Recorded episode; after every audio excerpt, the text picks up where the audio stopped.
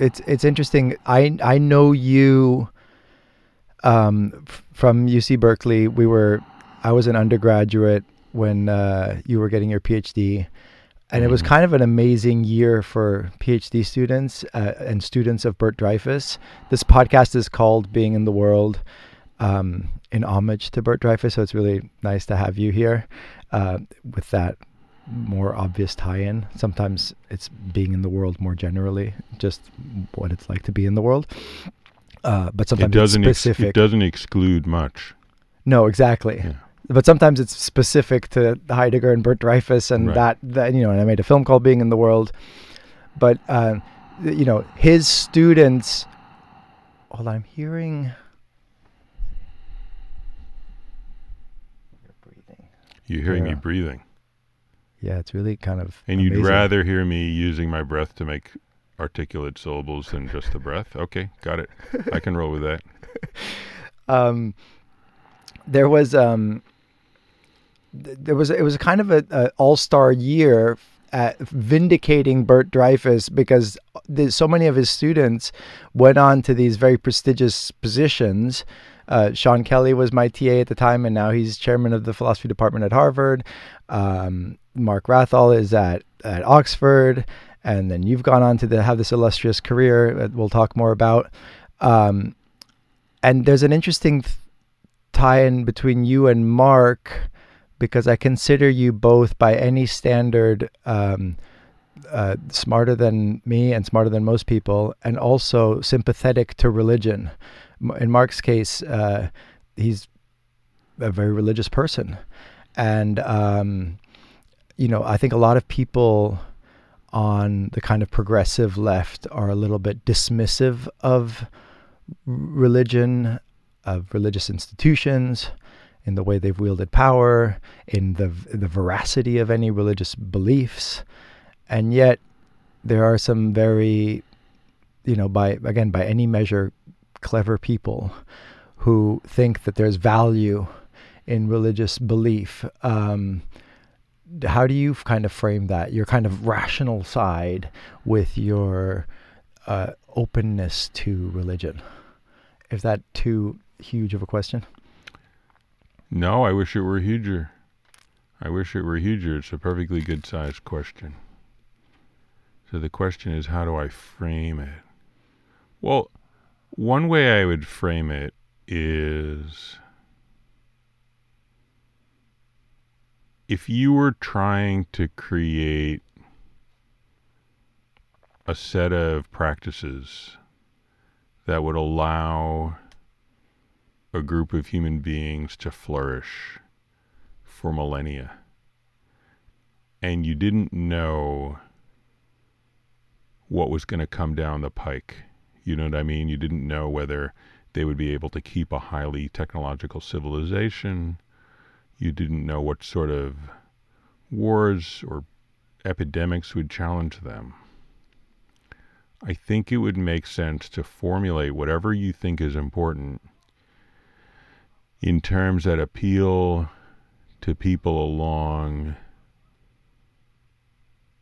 uh, it appeals to all aspects of people their imagination their um, self-interest their um, love of moving their bodies uh, how they like to eat. You'd want to you'd want to put whatever you want to convey whatever legacy you would like to leave to your human descendants two three eight fifty a hundred thousand nine hundred thousand four million eight million thirty trillion years down the line you'd want to put it in a package so that it would keep going and it would be it would it wouldn't it wouldn't engage people just on a limited part of themselves. You'd want to engage their bodies and their emotions and their imagination. Uh, So I think you'd end up founding a religion. Well, I mean, the best word for that would be a religion. Um, now, have many of those things been lousy? Of course. Like, w- why wouldn't they be? Like, like that's a weird, that's a weird um, But what do you mean, Like I'm not going to say what. Why wouldn't? What do you mean? Why? Why are you so forgiving of? Why wouldn't they be? Why couldn't they be better? They could be better, but that doesn't mean that it do, we shouldn't expect most of them to be pretty subpar. I mean, half of everything people do is below average statistically, right? yeah. So most art is lousy. Most most relationships are lousy. I mean, most times, but I'm not going to say there should be no art and there should be no love because most art and love is is pretty, you know, substandard. I, I wouldn't. I mean, maybe other people have higher standards than me, and then they're they that you know, God bless them. You know. But I guess I guess again uh, the case against religion is is that it seems by its very nature to have this lasting quality. It has to be resistant to change. Right. Yeah. Well, except for like I suppose you could also So that's an ar- that's not an argument about a religion. That I think that is an argument about conservatism versus change. You don't think religion is by its nature conservative? No, not really. I mean, I, if you look at um, uh, the opposition to slavery in uh, in uh, America, that was religious. I think religion. I think what religion is is it's um, it's potent. It's a potent force for manipulating people. So therefore, people who like to keep things the way they are will be well advised to buy themselves some priests. But they buy themselves some artists too. But then also people who would like to shake things up, they'll probably try and buy themselves some priests and some artists. And I mean, that's the way of the world. I mean, if you, if you got a species that functions differently, cool, maybe. Are they accepting applications? You know, that's that would be cool too. If there's some species that doesn't have religion or politics or art, and they do things differently, maybe they're doing it better. I don't know. But like, so if we put religion in one camp, Mhm. and then we put, you know, uh, science and philosophy in another camp. Um, I think a lot of people who are against religion would maybe put themselves in the science and philosophy camp because they say the nature of the approach to figuring out what are we doing here, how should we live, um, is informed by something that's uh, maybe more flexible, more uh, responsive to logic and reality, and you know might be underst- again. I'm I'm sympathetic. I think that my predisposition is to be questioning and to be you know anti-authoritarian and rebellious so i'm more sympathetic to the I tend to be more sympathetic to the anti-religion people, but yet there's people who I really admire, like you and Mark, who um, I think have thought through these issues in a really deep and interesting way, and landed in an unexpected place. And with Mark, it's it's particularly kind of jarring and unexpected because he's a Mormon, and that's the religion in some ways that's easiest to dismiss by the anti-religion people for all sorts of reasons we don't need to get into but i think that are pretty obvious to most people. I guess if I wanted to play this game that you're playing of camps, hmm I would put myself in the anti camp camp because I find the anti religious people are very much like what I dislike about the religious people. right So I find any anytime I find a a a pair of social movements defined by mutual contempt and antagonism, I find that funny and I want to take a step back and see if there's a way that I can not join either side. Um, and that's sort of what I feel like sometimes when you we were talking the other day when we were going for a walk about America in the 50s and that you had some kind of you had the squares and the hipsters. And the squares were clearly not going to be hipsters and the hipsters spent all their time doing art that showed how foolish the squares were. And i don't want to play that game. I'm too busy. I, i've got too many other things to do. I don't want to be involved in any situation where everybody gets around it's like today we're going to make fun of the religious people because they're so foolish I I don't want to be on that team. And there's, well, uh, people need to get with God because if they're not, uh, that's terrible. I don't want to be with them either. They all sound tiresome. But yet, i- i- to finish my thought about about Mark, I've found unexpectedly that that people who are so-called progressives are way more like knee-jerk dismissive about the possibility of someone who's smart and thoughtful. uh, What's so good about being smart? What's this fetishizing of being smart? I think smart can get you in real trouble. I mean, it's. I it's- fetishize it for sure. Oh well, cut it out, Tao. Let's if we can do one thing with this podcast, y- you should think about multiple intelligences and stop fetishizing being smart. How did you start to do that?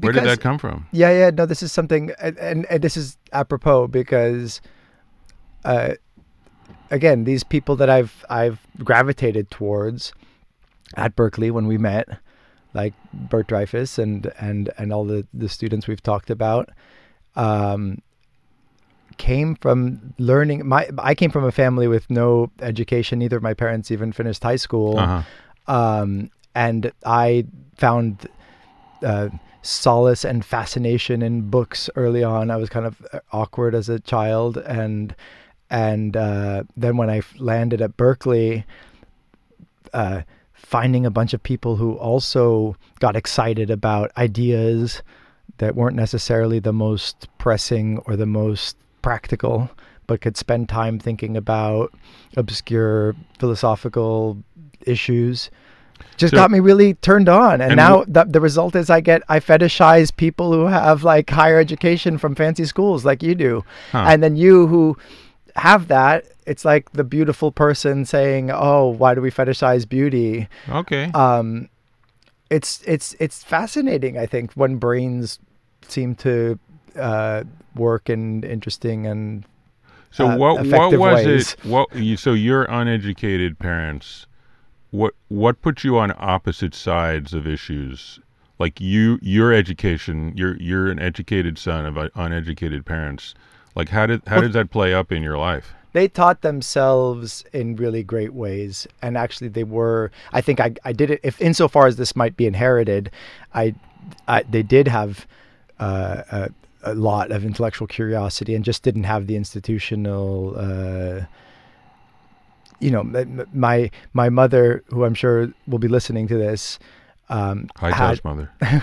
was very a rebellious youth and didn't like the the uh, didn't like the kind of structure and hierarchy of the school system and rebelled against it but she definitely has philosophical curiosity as well and and her father uh, went from being a he was a good student and went to Columbia and and studied engineering and and but he rebelled against all that and thought that people shouldn't go to school and was a kind of typical 1960s Mhm. uh, anti-authoritarian anti-establishment dude who who who bought a house and took all the locks off the doors and asked you know invited anyone to come in and his 7-year-old son came home one day and said I don't want to go to school anymore and he said okay then don't and he Uh-huh. let him stay home for a year until he decided that he wanted to go to school Your uncle. Yeah So was your dad? Was he anti-education? He was like, "Tao, get your nose out of that book and come be in the real world." No, my gra- my dad loved. He read Nietzsche. He read like he loved philosophy,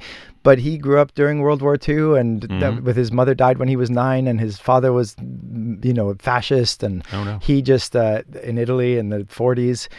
Uh, so he just hated all of uh, these types of uh, oppressive institutions, religious. You know, imagine the Catholic Church, Right. Mussolini, uh, school, all of it was uh, was was something to rebel against. So I think I actually I actually um, I, I was in an unusual situation where my parents were more rebellious than I was, and I rebelled How by embracing? Yeah. by embracing the structure. And I think you know children do long for some sort of Yes. like constancy and structure. yes. And for me, again, I found solace and uh, in the the uh, yeah the hierarchy of of the school uh, kind of the institution because I didn't find it oppressive. I found it liberating in a way. Yeah.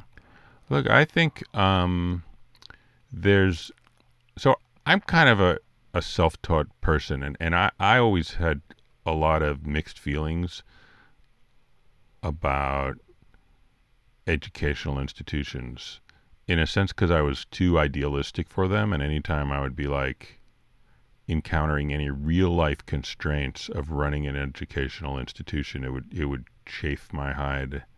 Um, so a lot of this, my love of philosophy, I kind of came to it self taught, um, and that's why. I mean, actually, in college, I uh, I majored in comparative religion because I found the philosophy department had too many rules for me, and I didn't want to I didn't want to listen to their rules. I mean, yeah, so I think so. Uh, what I'll just say, what I like about um, learning is it's it's a non-violent way of social interaction because it teaches us to say, I don't hate you. I hate this idea that you're espousing. And I think that's really good. That's a real good development in the human race.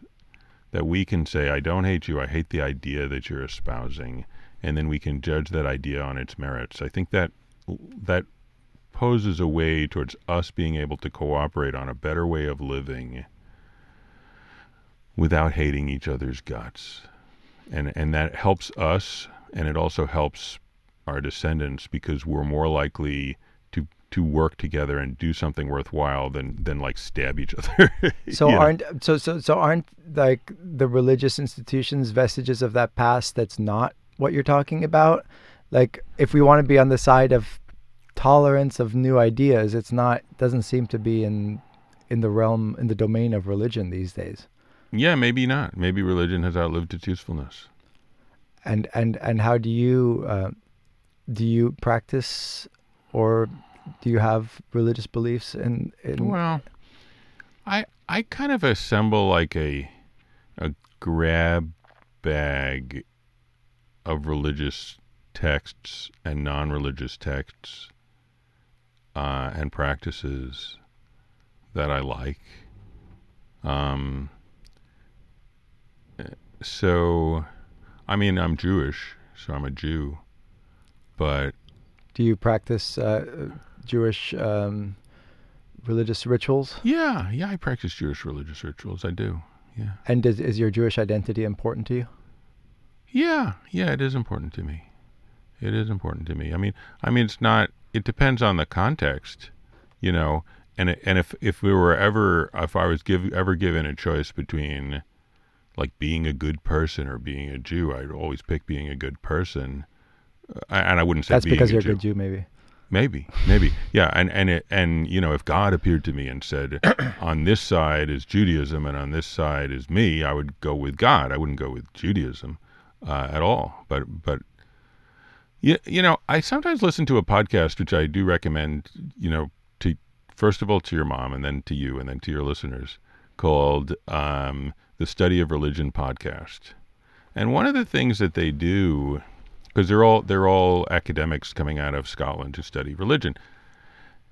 Is they they point out that um, the very category of religion is relatively recent, and it like whoever wrote the Bible did not use the concept of religion. Um, the the the whoever founded the Christian church didn't use the concept of religion. Buddhists and Taoists certainly didn't use the concept of religion. So, so I think if if you realize that, and then you sort of think, well, what are we talking about? Then I think you can get out of this two camps model, which I think is wrong, honestly. I think if you, because if you want to say, huh, I'm interested in those times. This is Kierkegaardian definition of faith. Is like those times people make a huge bet on something that they're never going to be able to. They're never going to get enough data to figure out if it was the right bet. Like, like they sacrificed their life or they lived their whole life following a certain approach, and they're never going to get enough data to know if that was the right way to do it. So that's what he means by faith So that's interesting. And you can say, well, that probably shows up in all kinds of places unexpectedly. Certainly, scientists, progressive politicians, they do that. And then, like, well, what else is religion? Durkheim says it's this way that um, people can kind of get together in a group and and find something, some kind of ex- external symbol of their group identity. Well, a lot of people do that in all kind of contexts. Uh, football fans, you know. So, so I think to me, to me, like which is better, religion or anti-religion? Uh, I, that seems to me like the sort of question that might well generate more heat than light. So I would prefer to replace it with the grab bag of things that we think of when we talk about religion, and I would say I'll just like those those two: making a giant bet that you cannot quite justify, and uh, symbolizing your emotional group membership. Those are two.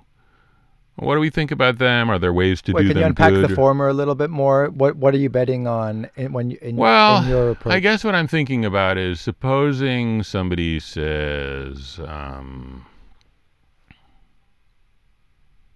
I'm trying to think of a of a not. Don't make an example of someone else. Make I would like about you. What, oh, what- okay. I'll make an example of me. So, I'm a father, and I decided to have children, and it was quite important to me. That's very important to me, and it really determines many things about my life and my death.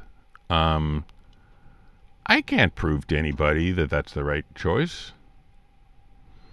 Uh, I I have faith that that's a good. I mean, that's the word I would use. Look, since we're talking about religion, but I'm making a giant bet.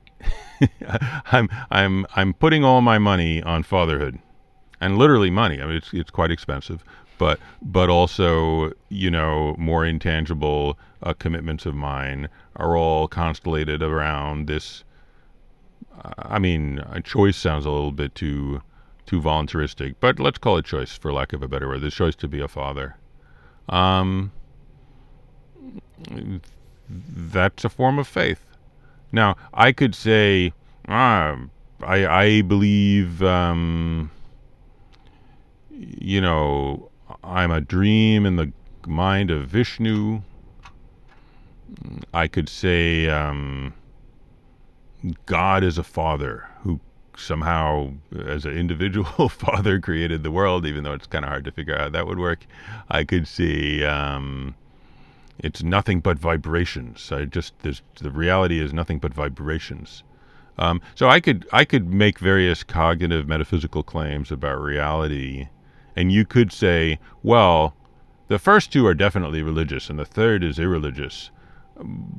I, I, sure, that's true, but um, to my way of thinking, the the kind of making a big choice that you can't justify is the more interesting question, and and some of the the sort of grand programmatic metaphysical statements you then might be tempted to make are almost like icing on the cake.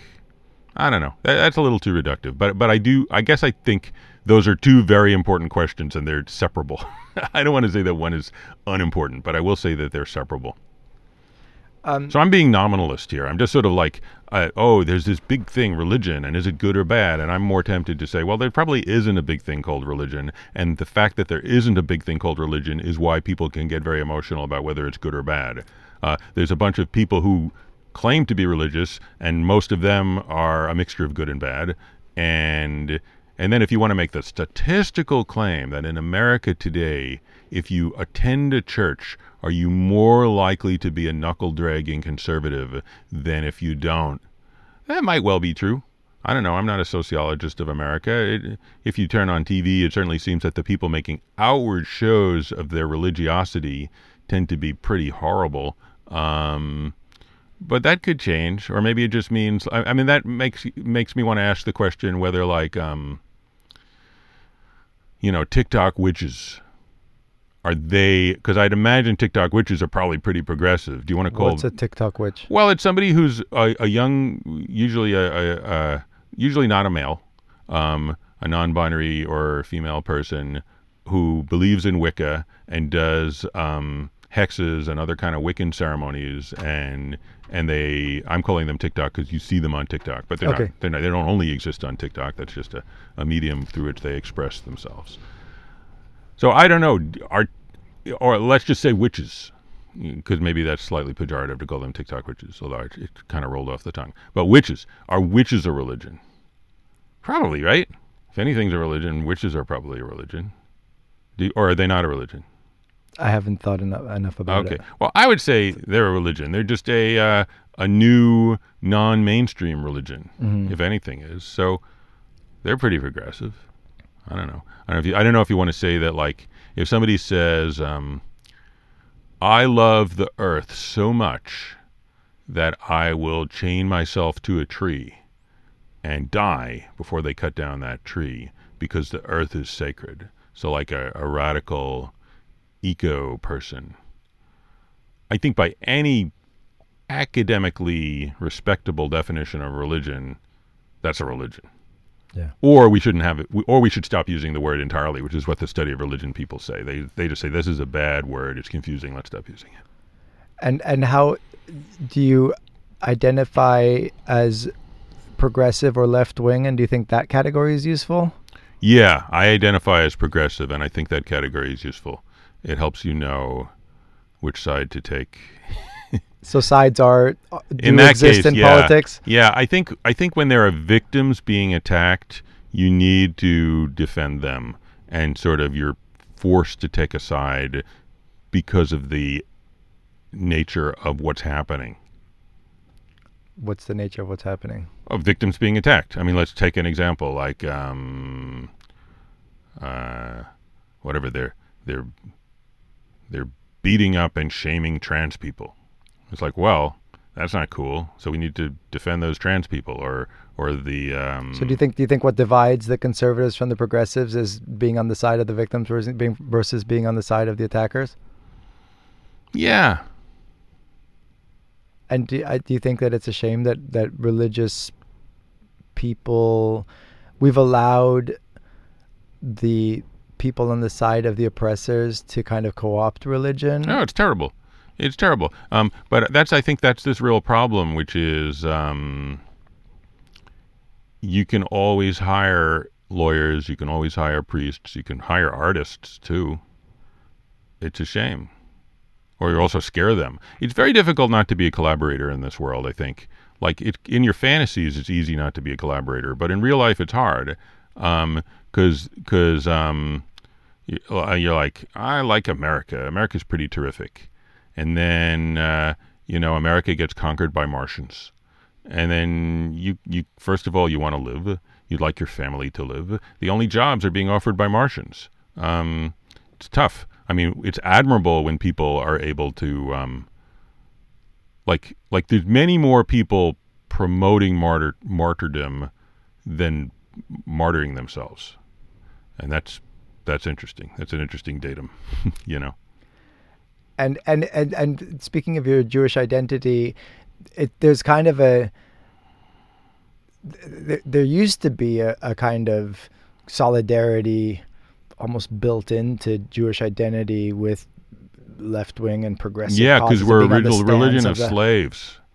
What happened to event. that? It seems to Yeah. have like gone by the wayside. Yeah, well, ways. it hasn't. Um, I'm actually on the board of directors of a organization called EMOR, which is a progressive, anti-Zionist um, uh, Jewish uh, group. Um, it's connected with Rabbi Jill Jacobs as a group group called uh, T'ruah and Rabbis for Human Rights. I shouldn't say anti-Zionist. That's probably wrong, but it's a non-Zionist group. It's not. It's not a. Uh, it it it is not committed to the truth of Zionism. Um,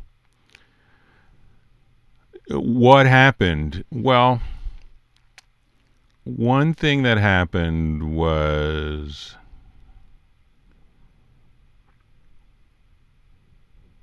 many Jews got assimilated into America and it became became sort of a devil's bargain like to be accepted by the American power structure. And then I also think there was there was a certain um, messianic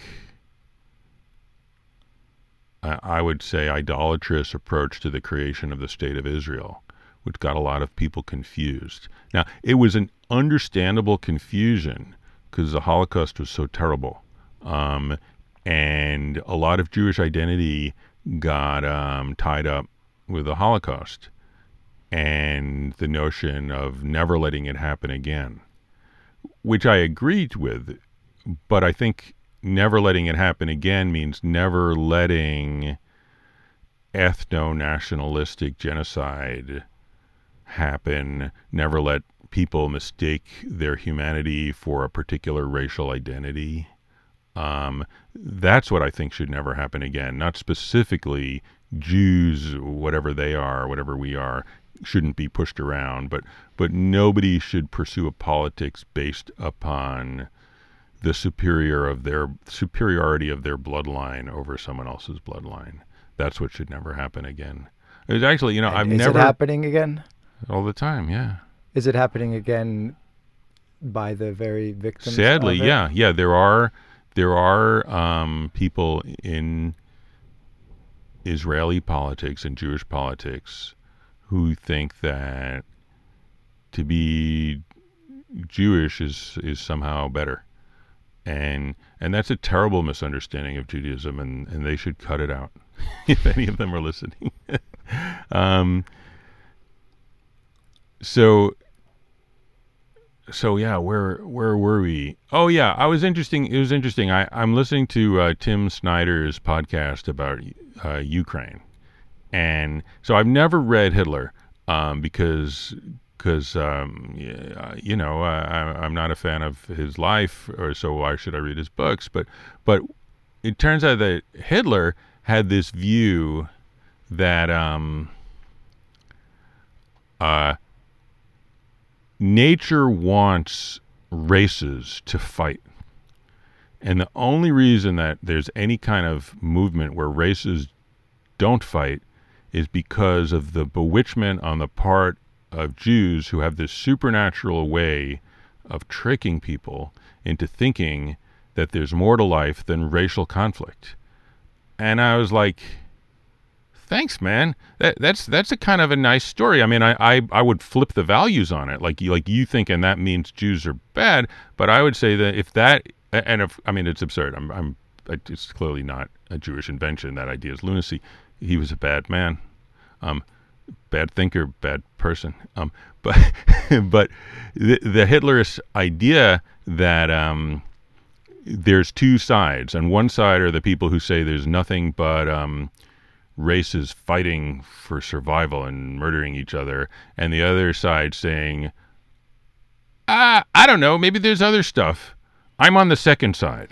And it's flattering and nice that he identified it with Judaism. I think it's it's it's incorrect. I wouldn't give him a good grade, but but I think that the notion that there's more to life than my particular bloodline fighting and murdering yours is a good one. It's a it's a great it's a great point. Like I like it. I endorse it. And just to bring it back to um, your identity as a Jew and as a progressive person in politics, I, I, I like this kind of reclaiming of those two identities as a voice for progressiveness. Uh, uh, uh, how can I frame this? Never mind. I, I, I think we've we've uh, we've tackled that uh, that domain in an interesting way. On I- we can unpack it in what- a lot of ways, but what yard line? I wonder. but but I, I actually want to go back to where we back two steps to the the fetishization of intelligence Yeah. and of institutional learning yeah, because I rediscovered your uh, work a little bit um, by first of all I was a big fan of you on Twitter and I'm sad that you left Twitter because uh, Eric was one of my favorite users of that medium. Um, but then I found I looked you up on YouTube and I found this talk you gave at Harvard at your alma mater Mhm. talking about the this very thing, the fetishization of this, you know, going to Harvard and then going to get, get your PhD in philosophy, and how you were then pulled between that identity versus going and being successful in in television and you you kind of gave a great talk about what part of your personality you have to respond to to uh, prioritize or privilege one of those Mm-hmm. uh, paths versus the other, and the the, the shame that the intellectual you Yeah, I felt, felt. embarrassed. It's true. You were embarrassed to leave your PhD program. yeah, and I was embarrassed to give that talk actually. Yeah. uh, Do you want to talk about that a little bit? Well, the, the talk is something about like why philosophy matters, and it's Er- if you just put Eric Kaplan, uh, Harvard, you'll see the talk, and you grapple with this issue head on. And I'd love to, since since you talked about me fetishizing this, I think it's it's apropos and and would be worth. Yeah. Well, I guess um, I I think I think there's no way that you could create a thing or a belief that couldn't be twisted towards evil. I don't think there's any belief or opinion or institution that has that kind of brakes built into it. Um,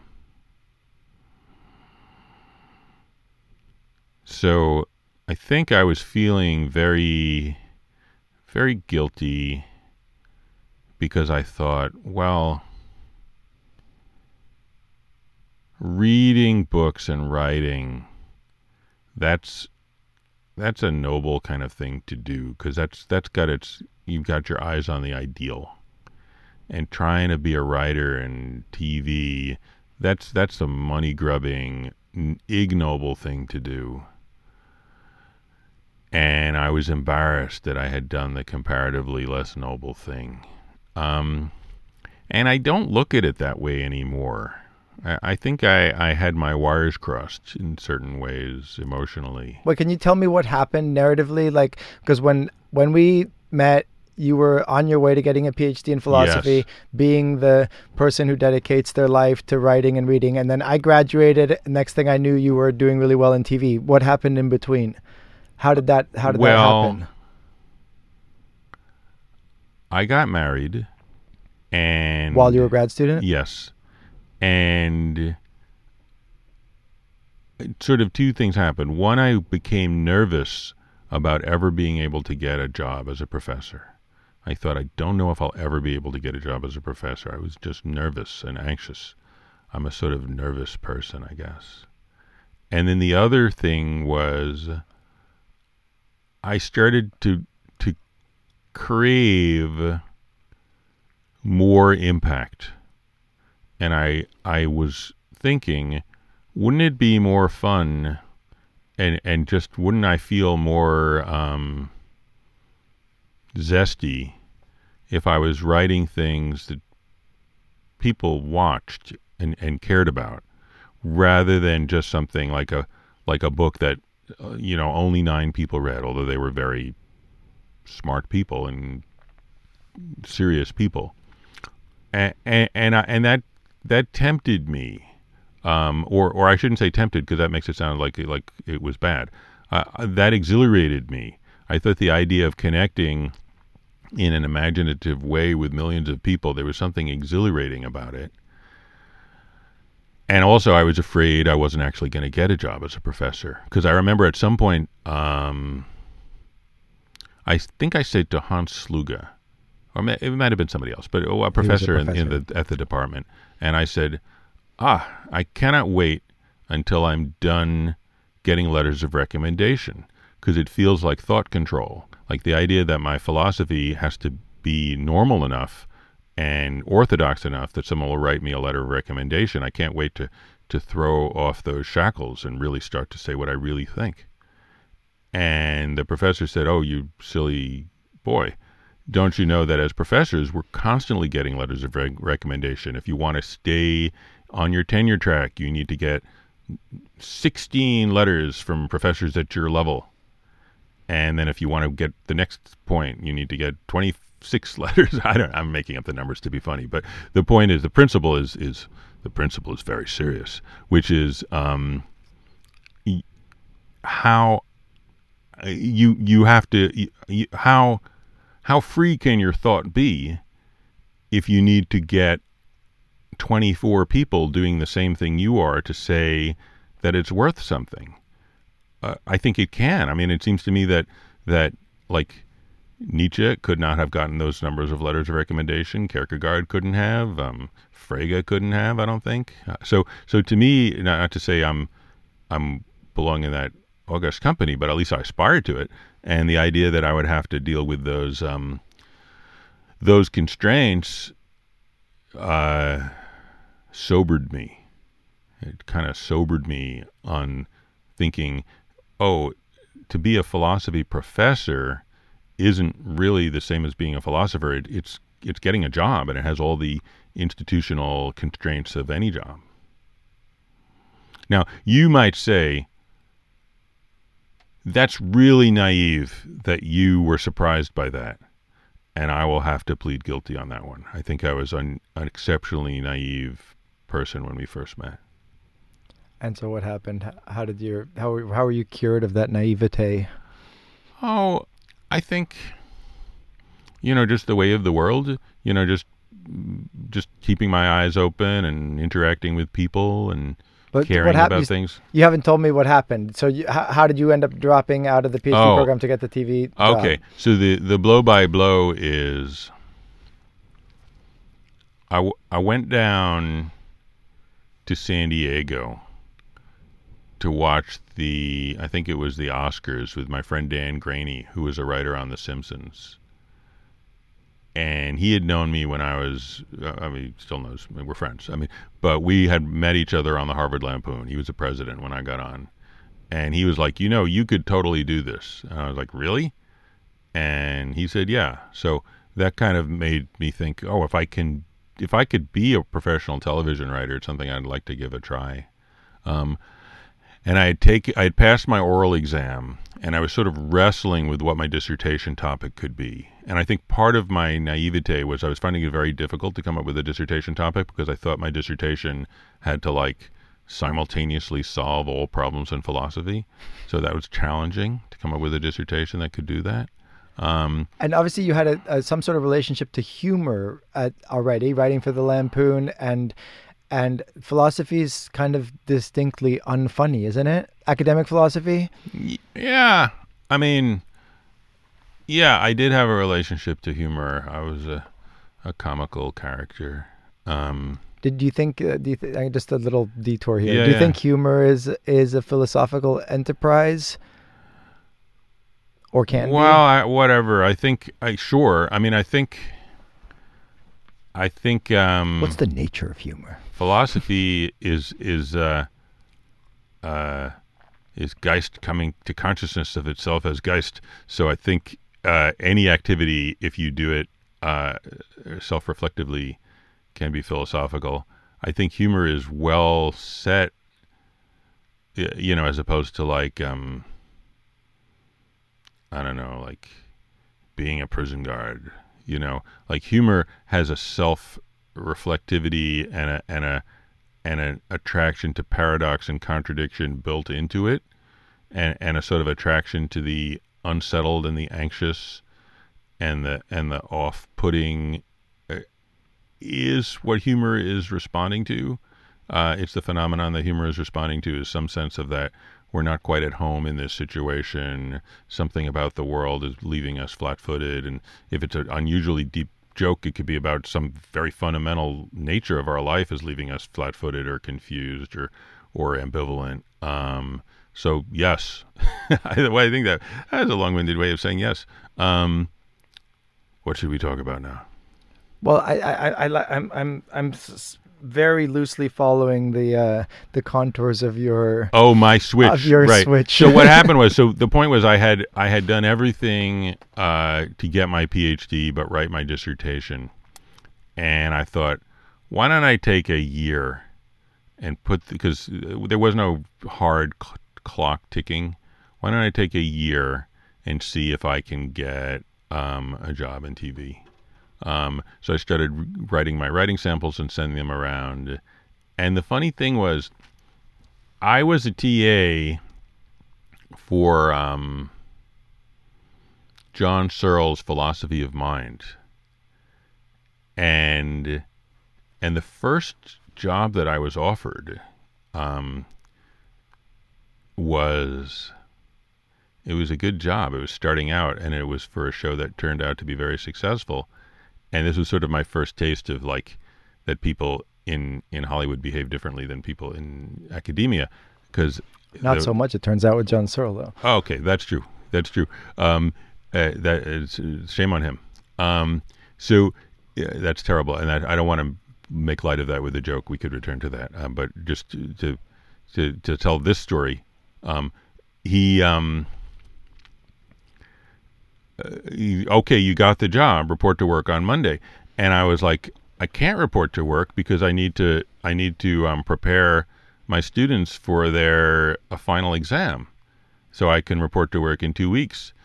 And the guy was like, either cut out the philosophy bullshit and report to work on Monday, or I'm giving this job to someone else. What was the job? I'm I'm not going to say. I'm Okay. deliberately hiding the identity of the people. Okay. Um, and um, yeah, where was I? He was so dismissive. yeah, yeah. So he said. So I said, I'm sorry. Then I can't take the job. Um, because I I sort of felt like I can't I can't leave the relationships in such a crappy way. I didn't want to do that. Um, and I'm glad it was a hard decision, but I'm glad I didn't say to all my students, "So long, suckers. Uh, I've got a job in TV. Good luck figuring out the mind-body problem uh, on your own." Uh, I thought that would be wrong. Um, so, so I passed on that, and then I ended up my first job. My my uh, my wife was studying in New York, so I wanted to have a job in New York. Um, and I ended up getting a job at David Letterman. And then I said to my my professors, "Hey, I think I'm not going to do my PhD any my dissertation anytime soon." And and in my mind, they would they were thinking like, "Oh, that's shocking," or something like that. But I bet they weren't. I bet they were just thinking, "Well, that's one less person we need to worry about placing." You know, it's one less person we need to find a job for. Phew, good. Um, so so so I did that, and then at some point I was on Big Bang Theory, and I had an enviable degree of job security, and I kept in touch with Bert Dreyfus over the years. Um, and I had actually published a popular philosophy book called "Does Santa Exist?" Um, so I, I so I kind of said, Bert, do you think I could get my PhD? And he said, I think you should, and and yes, and and he agreed to be my advisor, and and and I wrote a dissertation actually on the concept of the funny in Kierkegaard. It was actually funny because, in, in the other sense of funny, um, I was initially writing just a book about what is funny, not a book, but a a, a uh, dissertation. And the other members of the committee were like, "You can't just say what's funny. I mean, that's not." I was just doing a phenomenology of humor, and then and then I suddenly thought, okay, what I should do is find the what I believe to be true about funny in a writer and write it about that writer. And it turned out to be Kierkegaard. And and I, I'm saying this facetiously, but not really, because the view I had of funny was true, and Kierkegaard was very good at his job. He had the right view too.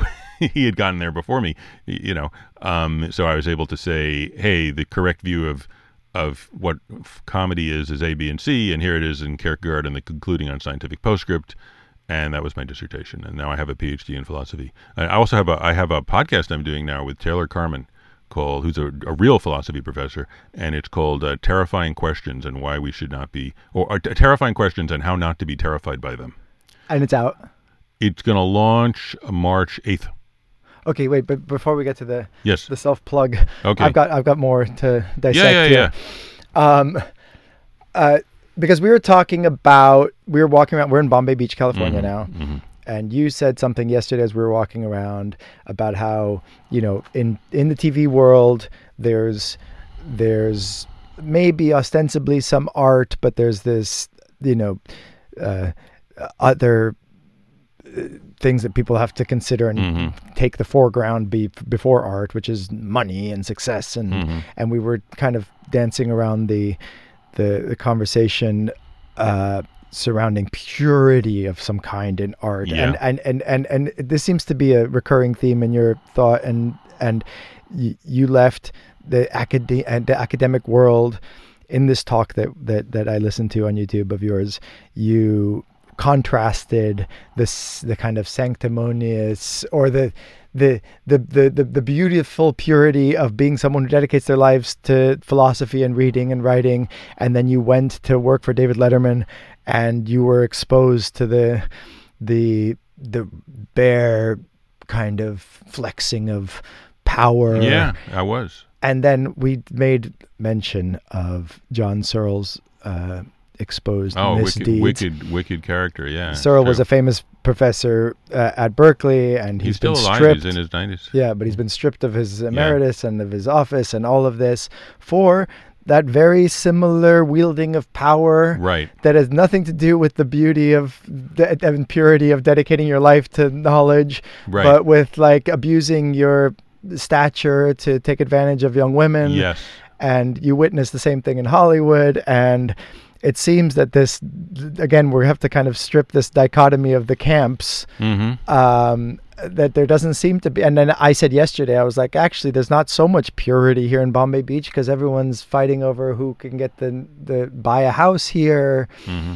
and uh, and and as much as we try and decommodify our what the, the project here, we have no tickets, we have no art for sale. We try and make it as non-hierarchical as possible, and yet capitalism rears its head in the form of you know having to buy a house and the property values and people you know playing the real estate game. So it seems that uh, as much as we look for purity, it it it, it doesn't exist. Yeah. And and think should we right. give up on that, or what should be our relationship to our search for some sort of pure creative expression or thought or philosophy that is actually uh, privileges the things that actually matter? Yeah. Well, so here's how I tend to look at it. That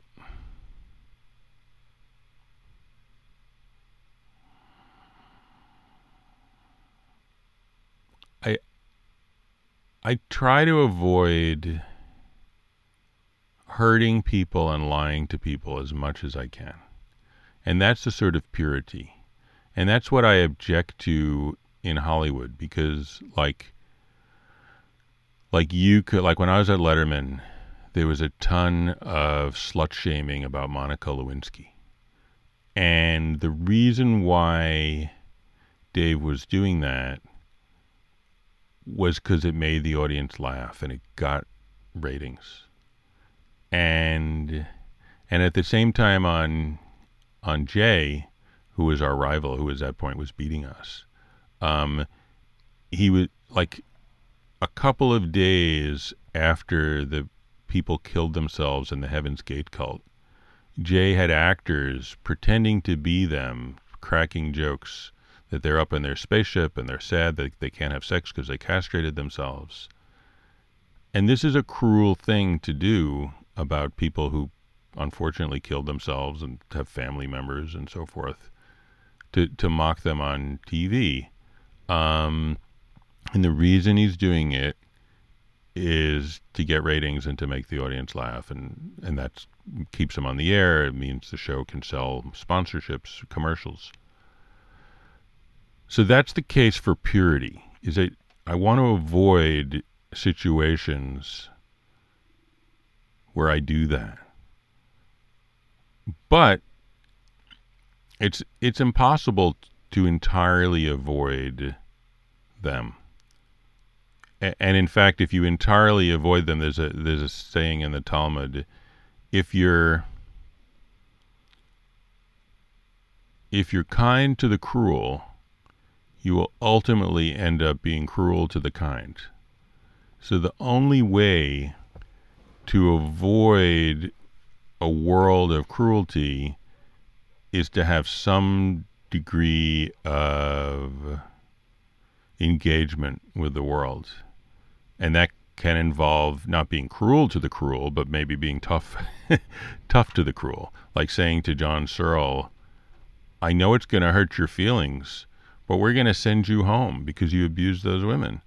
And he's like, but but I'm going to feel really bad. I, I I, you're you're causing pain to me, and we have to be like, well, we shouldn't be gleefully causing pain to this elderly professor, but we have to send him home because he did something wrong, and we want to send a message that you cannot treat treat your graduate students as your personal harem. Like that's very disrespectful to them, and it's going to hurt them, and it's going to make their future lives worse.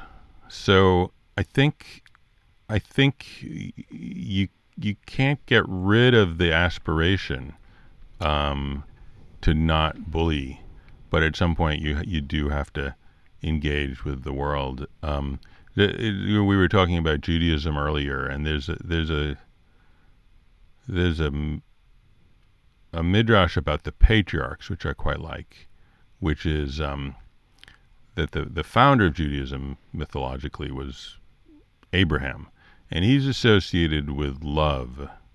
Um, and then he his son was uh, Isaac, and he's associated with discipline and awe.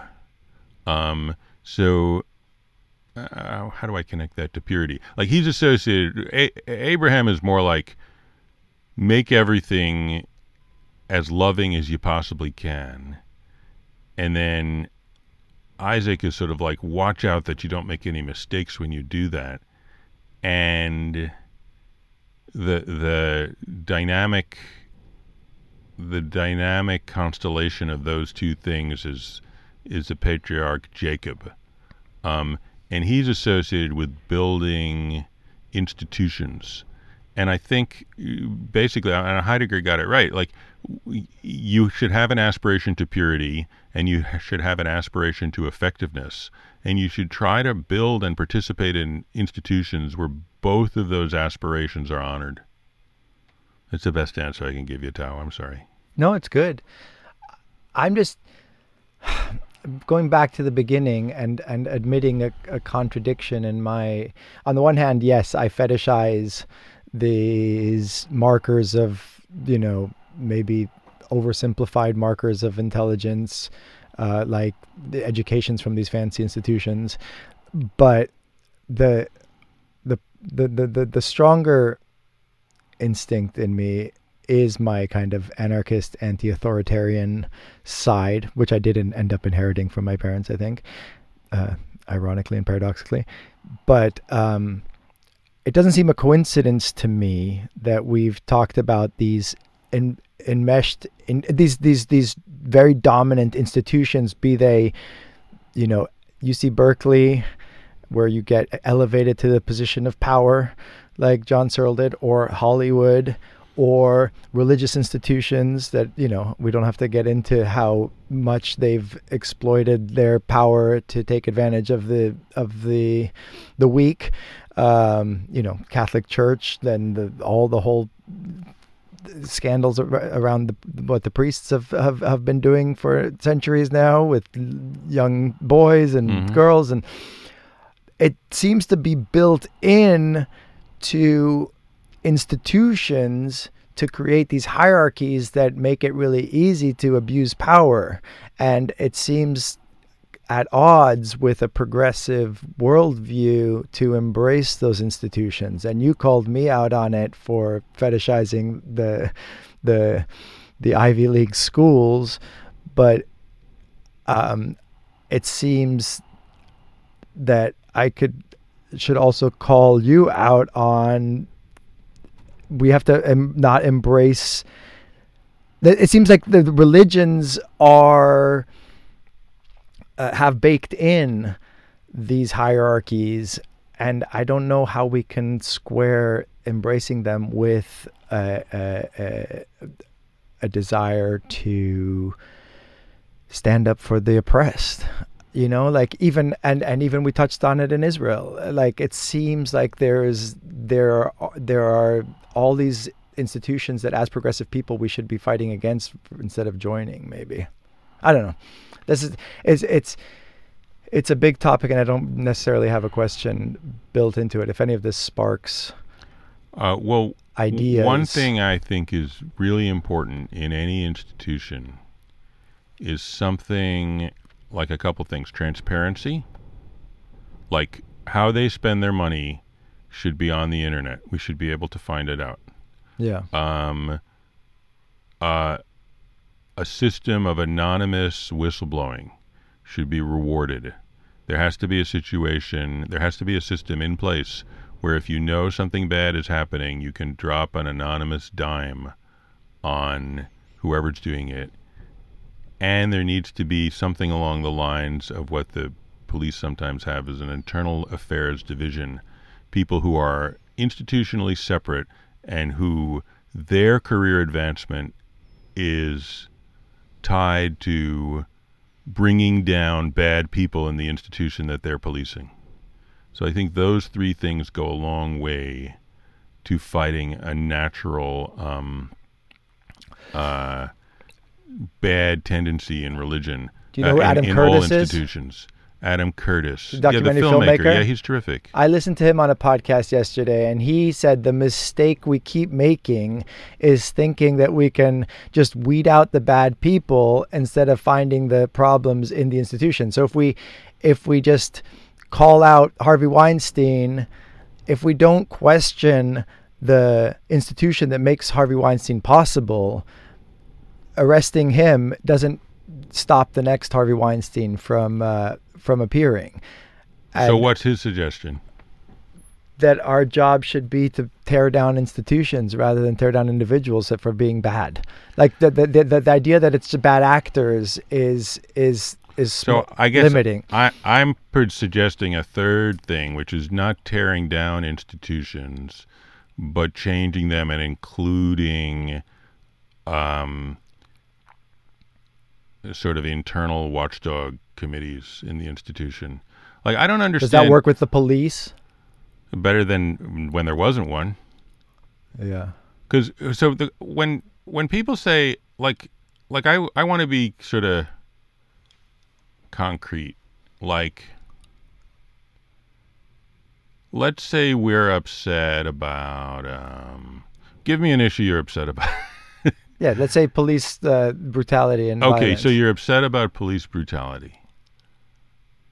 Well, I don't see any way to do something about that better than passing a law against police brutality and enforcing it and having an institution in place that like um, gives a gigantic um, getting rid of the police is not is not something that appeals to you. Oh, I've never heard of a society like, like I think, I- think so, like, supposing supposing we're we're an anarchist commune, and we have a kitchen, and somebody is always leaving his dishes in the sink and not cleaning them up, and somebody else says, let's call her Roberta, and the call the guy who makes um, the uh, who leaves the mess, Frank. And Roberta says, Frank, you're being a complete asshole, uh, leaving the dishes here. And if you keep doing it, we're going to kick you out of the anarchist commune. She's being police. Yeah. So I don't see any way to have a bunch of people coordinate actions and without um, laws and police, honestly. Or like you know, take a more serious example, like like somebody moves to uh, Bombay Beach, and people start to notice that um, his kids are bruised. They're ex- expect they're suspecting him of um, of beating his kids. That's bad. We don't want to let that happen. Like you could call the police. You could have a, a local intervention, but then the local intervention, for my money, is police under another, another name. So, so yeah, I guess I'm pro police. I just think the police have to be, uh, uh, you know, the obvious mistakes that police can make have to be uh, uh, policed. Yeah, I In guess the same I'm- way I'm that wondering- mob justice needs to be policed. Like I'm no fan of mob justice because mob justice can. My dad was a defense attorney. I mean, mob justice can do terrible things. certain institutions i'm just wondering if certain institutions have more room for purity and authenticity and and expression versus others seem to have baked in the more hierarchy hierarchical the institution the more uh, institutions build in power that can be wielded from one by one individual over another I agree. I think there should be checks and balances. I think the founders were right. I think there should be transparency. Uh, I think uh, like like the idea that um, a hereditary monarch seems a extremely stupid and unsuccessful idea. I, absolutely. I think we can definitely look at institutions and discuss which ones are more likely to cause violence and oppression and which ones are less likely. I think the idea of human beings dwelling with no institutions at all, I, I don't, I don't believe in that. I don't know if I necessarily understand it.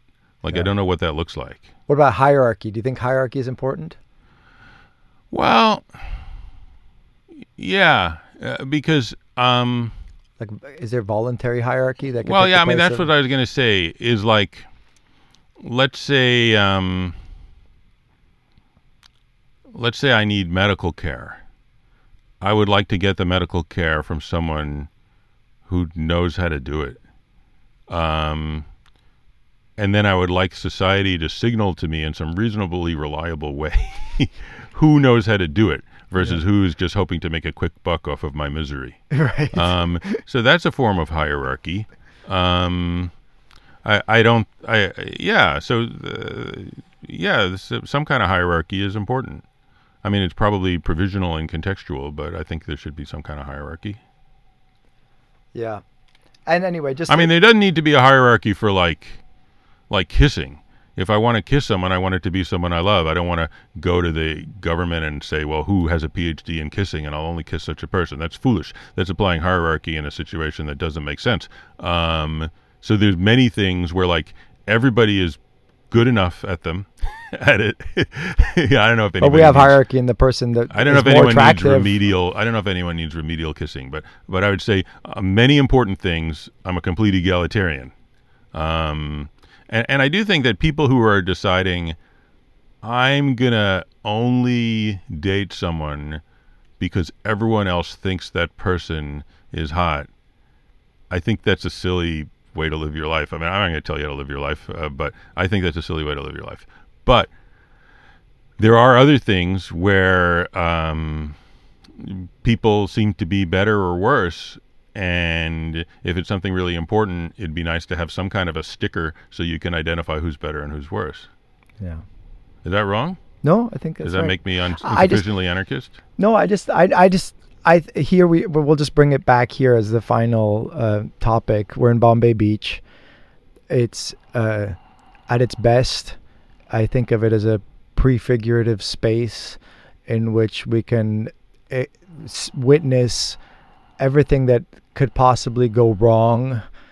Uh, did go wrong here Mm-hmm. in a way w- we the the the issues that are we're faced with as a as a global as as as earthlings have been made most salient here mm-hmm. uh, climate issues pollution issues socioeconomic issues of inequality and lack of you know running out of resources and polluting you know the the, the pollution that has uh, been the result of of uh, you know all the agricultural runoff and chemicals that have destroyed this body of water. Mm-hmm. It's all come to a head here, Yeah. and and and then you you come here and institutions have broken down, and there's an opportunity in a really interesting way because Mhm. there's no there's very little. Uh, very little hierarchy here uh, besides you know and, and and we are like i said earlier we are faced with certain realities that take away this ideal but we have this little square that has no traditional police or government um, there's a the possibility of privileging imagination and new ways of doing things Mm-hmm. new ways of doing education. You saw Mars College yesterday. Yeah. You know, kind of setting up new structures that are based on new ideas, and it's Yeah. small enough to be able to do that. And uh, so it's just an interesting petri dish Yeah. in which we can try things. Yeah, yeah. Um, I I think I think there's a lot of problems with hierarchy. And one of the problems with hierarchy is, um, well, and I think these are probably conceptually related. One is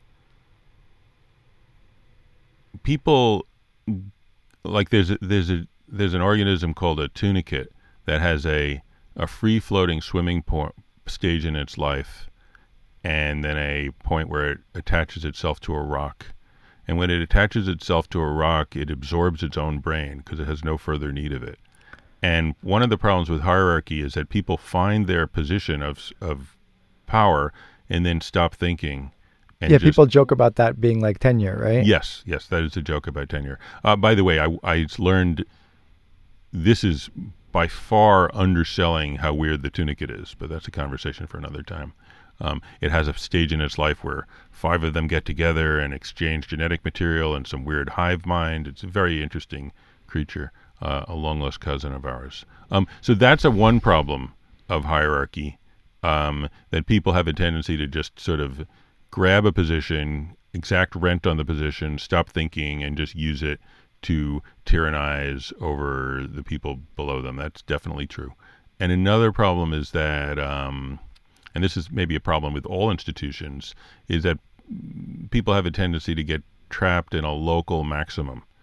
Uh, The idea being that um, it's pretty good here, and all the ways we could change it will make things worse, more inconvenient, more troublesome. But what we don't realize is that there's a much, much, much better way to do things. But any way towards that requires going through some grief, some agita, some tsuris.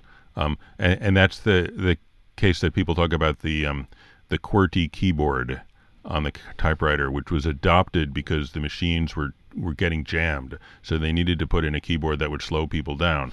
Well, the machines don't get jammed anymore, but the sunk costs of retraining everyone who learned how to type on the QWERTY keyboard means we'd have to go through this period of grief uh, to switch it to a more rational keyboard, like the the Dvorak keyboard. So I think, yeah, there's certainly like anarchism has a lot going for it, and, and one thing is it is like you say, it helps people get out of these these ruts of thought and imagine new possibilities. And and so where have you landed? And we we've very loosely talked about we've we've stayed in the realm of ideas much more Mhm. than in uh, the biography here. But I am curious where you're at in your life right now and thinking about these things. How uh, you, you you've now had success and you've got your PhD. You've had a successful TV career. You've now have a little more freedom to do new things. Where are you at? What do you, what most excites you in the realm of the intersection of art and philosophy and and entertainment? Well, what really excites me right now is good television. Like I'd like to do good television that will wake people up and help people imagine new possibilities. So that excites me a lot. Um, Are there examples of that that you would point people to? oh, yes, Better Call Saul. Yeah. fantastic. It's a fantastic show. Better Call Saul. Fargo is a fantastic show. Uh, Severance, I thought was a great show. So I think there's a lot of room. Um, uh, the Simpsons, honestly. Um, so I think that Mad Men. So I think there's a lot of room for creating these imaginative storytelling experiences that help people not get bulldozered by our civilization. I think that's possible. And I think the fact that it's now global, that you launch something on Netflix and people can watch it in 100 different countries or something, that's really cool. I mean, it's really cool that you could engage in um, the global conversation in that way. Another thing that's really exciting to me is um, I'm working on this this project with Tom Smith, uh, who runs the Congo Basin Initiative, um, and, and uh, like it occurred to me, I'm not the first person to think this, but it occurred to me that like there's so many different kinds of potato, but there's only one kind of potato that people in America eat because all the other kind of potatoes um, never. It says monoculture. All those other kinds of potatoes never. They they're harder to ship. They're harder to transport. Whatever luck. Um, so so culinarily, that's a great loss. We're losing all these other delicious potatoes. Um, and and in terms of of of uh, stab- uh, what what uh, what uh, Nassim Taleb calls anti-fragility. We're creating a more fragile system because uh, it's this monoculture is subs- is more sub- uh, vulnerable to blights. Um, so so I feel that in the world of um, story, something similar has happened. That a handful of stories that happen to be around in Northern Europe, like uh, Sleeping Beauty, happened to make it through the Walt Disney Corporation to the global marketplace. And everybody, every all kids are getting fed this rather restricted diet of story. So what I want to do is I want to go to Cameroon and uh, work with the Baka there um, and get their stories but but make it clear that it's their stories and send the money back to them. Um, and I'm very excited about that. Um, so a couple things: television, uh, this this Baka story initiative, and and I'll I, I'm I've gotten my feet back into actual philosophy, like actually writing things about this is this is what Kierkegaard thought, and here's why it's important. And I like that. I like that. I really like um, I I was really honored. I was really honored. I got invited to the the uh, American Society of Existential Phenomenology, and I gave a speech on Heidegger's um, Parmenides.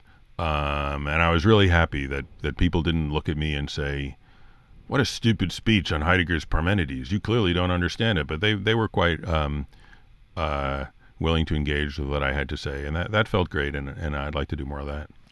Uh, in closing, can you tell the story which I've spent a lot of time thinking about because at first I thought it was just clever and and and funny, and then I think it's I think it, actually is also deep, and maybe those things go hand in hand more often than than than is obvious. But um, about the Buddha going into the towns and allowing people to ask yeah. only one question. Yeah, that's a fabulous story by uh, Raymond Smullyan, of whom we are both fans. Um, so the the story, as Smullyan tells it, is that the Buddha, who was a, a world historical sage in northern India about 2,500 years ago, uh, had achieved enlightenment and he knew the answer to everything. So, what he decided to devote the rest of his human existence on earth to was to just tool around northern India, come to town, and each person could ask a single question and the Buddha would give the answer. So there's this man, Vishnu, who hears that the Buddha is coming and he gives him a lot of anxiety because he doesn't want to waste his question. So he's thinking, thinking, thinking, and the Buddha's coming to town. He's setting up his, you know, stand where he's the long line of people answering question, asking questions, and he's answering them. And Vishnu's like, "What should I ask him? I don't want to blow it. I don't want to waste it. I don't want to be a fool." So he's thinking, what if I ask him how to make a lot of money? But what if it turns out that that is not a worthwhile way to spend your life? I'll have wasted my question. Oh, that's not good. So then he's thinking, uh, what if I ask him what happens after you die? But then he's like, well, I'm going to die, so I'm going to know the answer to that for free. So I'm wasting my question if I do that. And at this point, the sun is going down, and the Buddha and his entourage are leaving town and it looks like he's not going to get his chance to ask his question. And then he says, Aha, I've got it. So he goes running after the Buddha and he grabs him and he says, Buddha, what question should I ask and what is the answer? And the Buddha says, That is the question and this is the answer. It's so satisfying that little story, and and the more I went home after you told it and was thinking about it, and in addition to just being clever and unexpected and giving you that little jolt of like mm-hmm. fun that a lot of Smullyan anecdotes and approaches do. There does seem to be a uh, a deep insight in it, which is that asking, and it goes back also your Harvard talk, I think, asking the unanswerable questions is what we should be doing. And even if even if they don't have a an obvious answer, that's actually maybe a feature, not a bug. Yeah, and and to bring back to your worries about hierarchy, if one of the thing, one of the ways the hierarchy asserts its power is to tell you don't ask those questions, that is a huge red flag, and it's a bad institution, right? Very good, very good. Yeah, and I do think certain institutions have built in a, a, a quashing of questions, and we should maybe de-emphasize those. Yeah. Maybe we don't get rid of them, but maybe Yeah. take away some power from. from I agree, and I also think at least it should say that on the label. That It's like, hey, if you would like to be in our folk music group, we don't appreciate questions like, why are we playing folk music? Take those questions someplace else. We're a folk music group. We meet Tuesdays and Thursdays in the park, and we like folk music. If you don't want to come, you don't have to. Don't interrupt constantly. Like, why aren't we playing heavy metal? Because we're a folk music group. Okay, but at least say that. At least say that. Don't don't like dance around it. Why aren't we playing heavy metal? And then what people usually do, why aren't we playing heavy metal? Is they come up with some weird mystificatory answer. Well, you see, uh, God uh, didn't want us to play heavy metal. Like, no, that's not true. You just don't want to do it. Own up to it and say it, and then people can pick and choose. It's a marketplace of ideas. That's fine. Okay, well, thank you for having this chat with me, Eric. This is wonderful. I hope it's the first of several, and I hope that you're inspired by Bombay Beach to come Very and much so. set up some new non-hierarchical institutions of uh, of learning and of, of of of blending philosophy and art and entertainment and lifestyle and community. Yeah, let's And- do it. Welcome aboard. Thank you. Thanks for having me, Tao. I appreciate your hospitality. More soon. That was fun. It was fun. I feel like I feel like a different line of questioning, and I would have been the anarchist. you know.